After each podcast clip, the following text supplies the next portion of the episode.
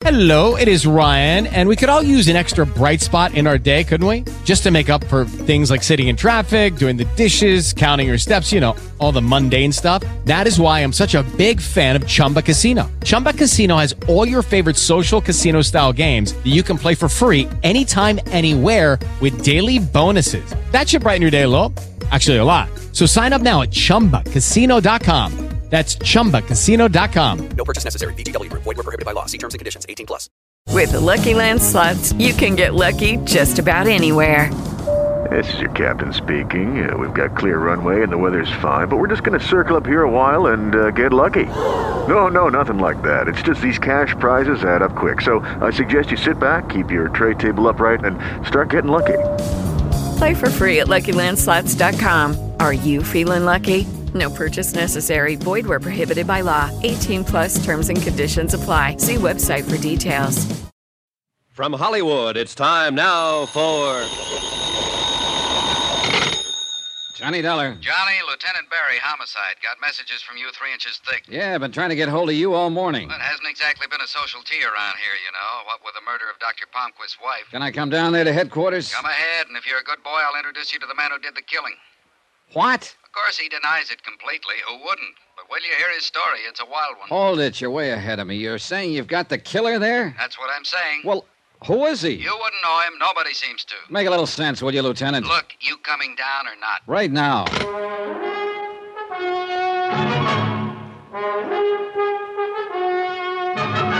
Tonight and every weekday night, Bob Bailey in the transcribed adventures of the man with the action packed expense account, America's fabulous freelance insurance investigator. Yours truly, Johnny Dollar.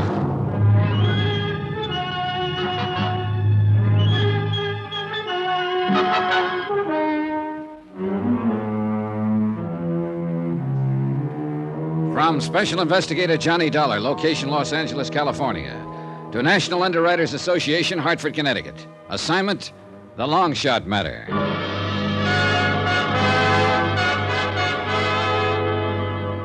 Los Angeles traffic being what it is, there was plenty of time to think on the way to Barry's office. But think about what? An unsigned warning that someone was going to collect on a $100,000 policy? A frail, defeated woman who wasn't going to have to worry about weakness anymore. There was an awful lot to find out before this whole thing could begin to make sense. That was pretty obvious. The man I was going to see was anything but obvious. Big and round, he was like a fat Cupid doll with a gun. You always had the feeling his round little eyes were dreaming past you, seeing an island where there was no jail cells. A lot of cons had made that mistake, found out too late that Barry was as sharp as any homicide cop alive. Life is like that, huh, Johnny? Yesterday your visit was social, today it's business. Yeah, just one dead woman can make a lot of difference. Sit down. Like I said, I'm way behind you. How did it happen? When? Sit down. I can't talk when you're standing. Okay. Santa Monica substation got the call about nine last night from Dr. Palmquist. He was real excited, said he was holding a rifle on a prowler who'd come in and shot and killed his wife. So we got out there fast. Wait a minute. Did the doctor know? Let me tell it my way, huh? Okay. We found Mrs. Palmquist dead on the living room floor, and the doctor's still holding this guy at rifle point. 38 Colt lay in a corner with nobody paying much attention to it. Ballistic says it's the murder weapon, all right. What's the doctor's story? Says he was out on a house call, got home a couple of minutes before nine. On the way to the front door, he glanced through the living room window, saw this prowler holding a gun on Mrs. Palmquist. The doctor got into the house quietly and was sneaking up from behind when the prowler heard him and got rattled. The prowler fired and killed the woman just as the doc brought a paperweight down on his head. Nice, huh? A little out of left field. Funny, I always thought prowlers and gunmen are two different things. Nothing says it can't happen, and the evidence says it did. What does that mean? That this is one prowler who's sewn up tight because everything checks out. The 38 is his, his prints are on it. Lab found the lock he forced to get in. What else you want? A moving picture? Oh, don't get mad. Don't get mad. I'm just asking. Now, that house call the doctor was out on. I'm a stranger in town, but isn't that kind of a late hour to see a patient, unless it's a real emergency? Not when they look like this one. Oh? I checked with her this morning. She could make me go to medical school right now, even at this age. Nice, huh? Put it this way her first name ought to be Marilyn. Well, that's pretty clear. Who is she? A Mrs. Laura Considine. 35, widow, money, and everyone should look like that. She been Dr. Palmquist's patient long? Three or four years, and she backs up the story of the house call completely. You sold? I want to know about the prowler. Who is he? Ex con, drifter, 57 years old, got a record that goes way back. What kind of record? Yeah, I was afraid you'd ask, because that's the fly in the ointment. It's a long sheet and it's buried. Bunco, con game, badger, bad checks, pigeon drop, all small stuff. But not an ounce of violence anywhere. A killing's way out of pattern, isn't it? Yeah. This Prowler, what does he claim? It's so wild I'm embarrassed to repeat it. How's chances of my seeing him? Maybe he'll tell me.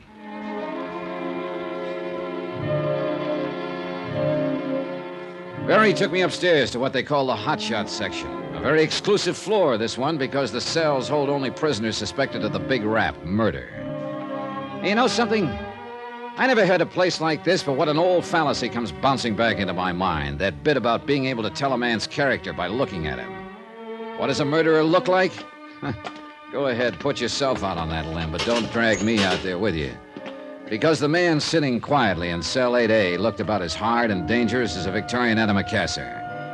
Lonnie Miller, prowler and murder suspect. Lonnie Miller, gray haired, tall, and slim, a man with good straight bearing even while he sat.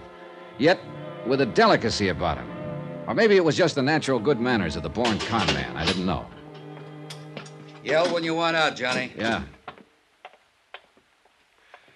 I'm not going to change the story. I'll tell it again, but it'll be the same. Is that what you want, officer? I'm not the police, Miller. My name is Dollar. I'm an insurance investigator. It's a little late for me to buy insurance, isn't it? Miller, you don't have to talk to me if you don't want to, but you'd be helping yourself if you told me the truth. They didn't believe me, not one word. Why would you? Our jobs are different. My interest is in the insurance angle. Did you kill Mrs. Palmquist? I'm nearly 60, mister, and I've done everything in the book, almost everything. But I never killed. Never. I can't make them see that. Yeah, I know. Told them a hundred times, word for word, step by step. They just sit and look at me. What do I have to do to make them believe I didn't do it? From what I hear, they've got an awful lot of evidence that says you did. You too, huh? Go away, mister. You may be a little different kind of cop, but you're talking like all the others. You're thinking like them. Let me alone. You haven't got much chance, Miller, if that's your only answer to evidence. Evidence. I know all about that stuff. You can buy it and sell it, manufacture it, make it stand up and do tricks. The cops. Miller, you're any- talking through your hat. You've been the route. Do you know one case where the police ever manufactured evidence? And I don't mean con talk. I mean one you actually know of. Oh, what's the difference? Look, why don't you tell me about it? Think you could listen without sneering? Nobody else can. Try me, huh? Now, how did you get into this? I just finished doing time in San Diego. Been hitchhiking my way up from there. Four nights ago, a truck let me off on the Pacific Coast Highway, about 15 miles south of L.A. A few minutes later, a man in a big cab gave me a lift. Nice enough fella.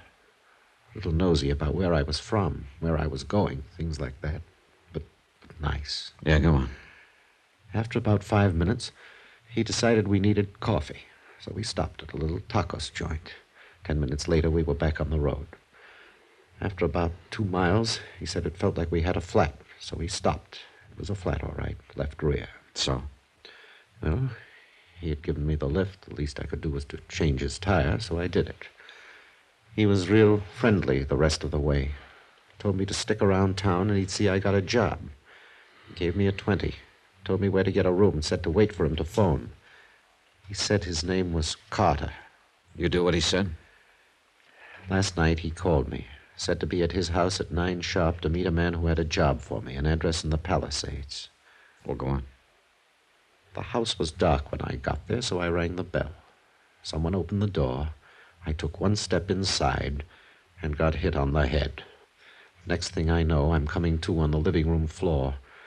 There's a dead woman a few feet away, and my friend Carter is holding a rifle at my head, threatening to blow it off if I move.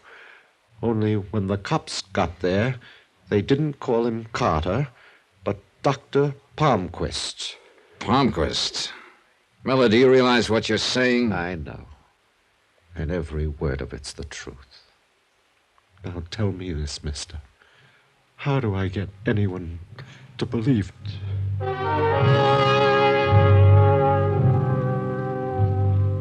Miller sat there quietly, looking first at his burning cigarette, then at me. It was as though he didn't expect either one of us to believe him. I was glad to get out of there. Well, I'll say this much for Miller, Johnny. He's got that story down pat. He didn't tell you one word that he hasn't been telling us. Lieutenant, does Dr. Palmquist know what Miller claims? We haven't discussed it.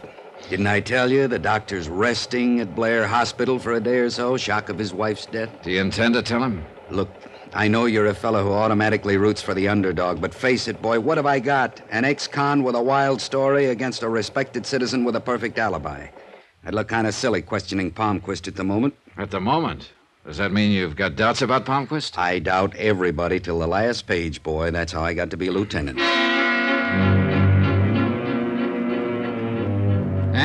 That's where we left it.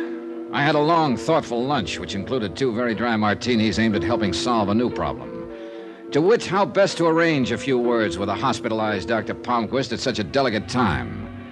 In the end, I did the only thing I could walked into room 913 at Blair Hospital and introduced myself. Dr. Palmquist didn't seem at all surprised by the visit. He seemed annoyed, if anything, but the annoyance was with himself. I'm not a very good advertisement for my own profession at the moment, am I, Mr. Dollar? I, uh, I'm sorry to intrude, Doctor. I probably could have picked a better time for a visit. You've been doing your best. What? Which do you prefer, Mr. Dollar, my office or my home? Would you like the names of a few friends? Perhaps they can tell you whatever it is you're trying to find out about me. It's my job, Doctor. And just what is your job, Mr. Dollar? Insurance investigator for the company that holds the policy on Mrs. Palmquist and yourself. I see. Then you can stop running around now, can't you? You can simply go to the police and they'll tell you anything you want to know. Doctor, may I. Mr. Dollar, I don't usually prescribe without a thorough examination, but. Please do. Very well. I don't think California is your cup of tea. I suggest another climate entirely.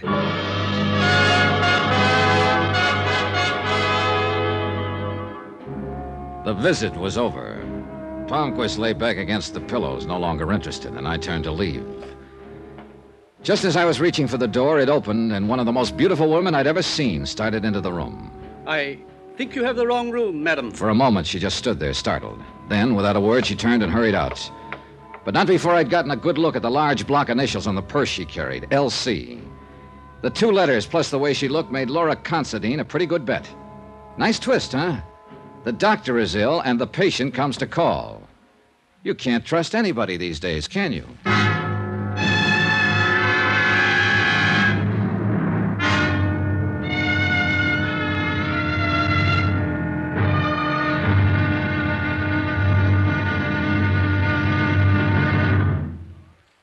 Here's our star to tell you about tomorrow's intriguing episode of this week's story. Tomorrow, beauty may be skin deep, but fear goes a lot further down than that. Sometimes as far as death. Join us, won't you? Yours truly, Johnny Dollar.